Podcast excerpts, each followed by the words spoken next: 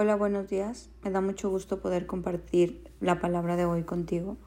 Y hoy quisiera leerte lo que está en 1 de Samuel 15. 10.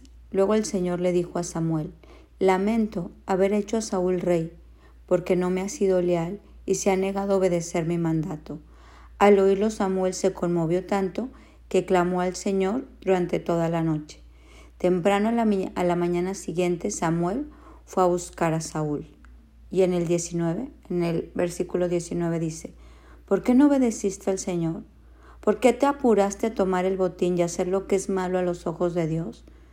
Pero yo sí obedecí, dijo Saúl al Señor. Cumplí la misión que él me encargó. Traje al rey Agag, pero destruí a todos los demás.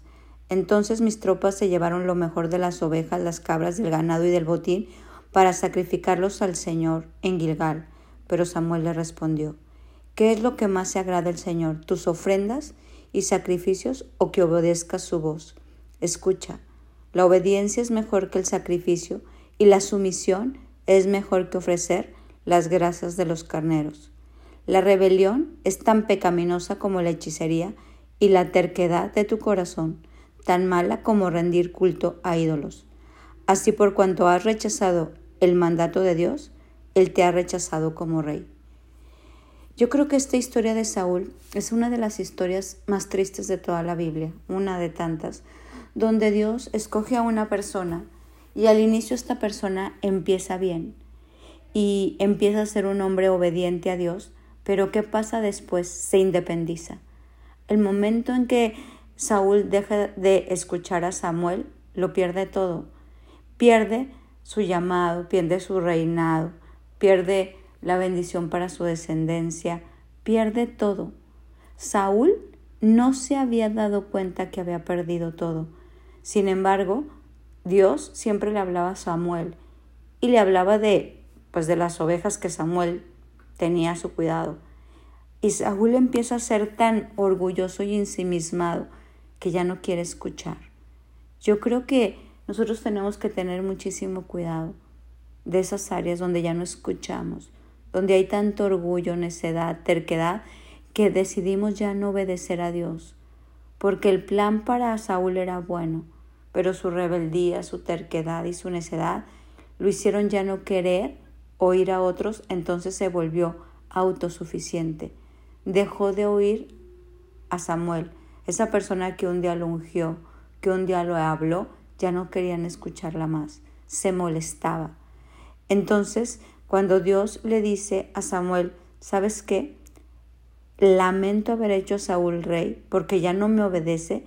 Imagínate, Samuel se conmueve tanto que ora por Saúl para que tenga convicción. Dice que oró toda la noche, convicción de pecado, arrepentimiento, pero esa persona no la trae. Muchas veces vemos que Jesús todo el tiempo está intercediendo por nosotros para que tengamos convicción de pecado. Y uno puede interceder por otros para que tengan convicción de pecado. Porque eso es lo bueno de tenernos unos a otros, que cuando Dios escoge gente que nos hable, nos puede traer esa convicción. Lo malo es cuando ya no queremos oír a nadie, cuando nos volvemos tan orgullosos y tan tercos que creemos que solos vamos a poder. Y Saúl es como una clave bien importante en la palabra, es un mal ejemplo de lo que no debemos de hacer. Y, como le dice Samuel, ¿por qué no obedeciste? ¿Por qué te apuraste a tomar el botín y hacer lo que es malo a los ojos de, Dios? O sea, le empieza a decir Saúl, ¿qué Samuel, ¿qué pasó, Saúl? ¿Por qué tomaste esas riquezas? ¿Por qué no fuiste honrado con Dios? ¿Y qué empieza a hacer Saúl? A defenderse, a argumentarse, a decir que él sí cumplió con la misión, que sí ha hecho cosas. Y Samuel le sigue diciendo, ¿qué es lo que más le agrada a Dios? ¿Tus ofrendas o tu obediencia? ¿Qué te pide Dios que no le has dado?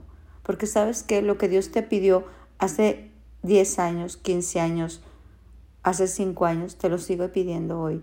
Dios nos habla lo mismo, pero los que nos enorgullecemos y, y nos desviamos del camino podemos llegar a ser nosotros. Por eso dice esta palabra, la obediencia es mejor al sacrificio y la sumisión es mejor que la grasa de los carneros, ser humildes ser obedientes, dejar la rebeldía, la terquedad y dejar de rechazar el mandato del Señor.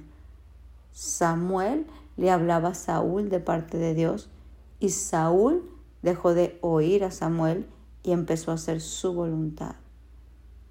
Hoy vamos juntos a reflexionar porque la palabra se escribió para nuestra enseñanza, tanto para aprender de las cosas buenas de los hombres como de los errores. Y yo te quiero invitar en este día a reflexionar qué actitudes de Saúl hoy puedes estar teniendo tú. Que hoy de verdad puedas escudriñar a Saúl y identificarte. ¿Para qué? Para pedir perdón y para decirle a Dios, quítame todo esto y vuélveme al principio, al primer amor, a ser humilde, a ser sumiso, a obedecer, a escuchar, a ya no rechazar lo que tú me dices. Hoy quiero invitarte a, como dice esta palabra, dice, la obediencia es mejor que el sacrificio y la sumisión es mejor que ofrecer grasa de corneros.